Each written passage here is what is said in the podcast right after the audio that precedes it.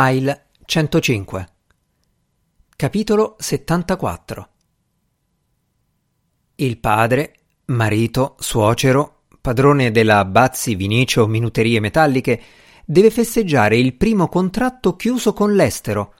Fornirà le sue minuterie a una ditta di Bellinzona, Svizzera.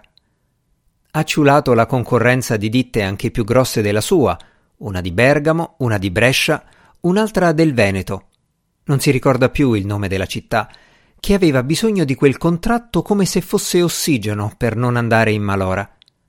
Ma gli affari sono affari e sì, gli dispiace per quelli che probabilmente dovranno chiudere e licenziare, ma se lui si fosse lasciato prendere dal sentimento, sarebbe ancora lì a fare l'apprendista e la Bazzi Vinicio Minuterie Metalliche non sarebbe mai nata.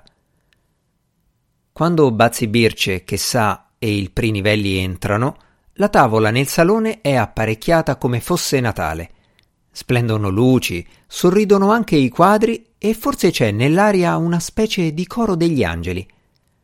Su un carrellino ci sono quattro bicchieri e una bottiglia.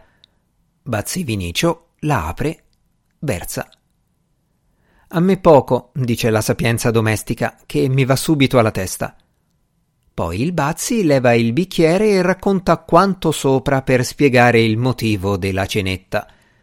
Il Prinivelli mormora gli inevitabili complimenti.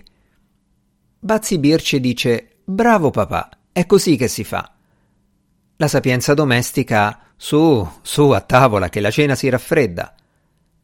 Sono le 19.30 e per il resto della serata la Birce non dirà nemmeno una parola al marito il Cremia sta passeggiando su e giù per il corridoio immemore del consiglio di fabbrica.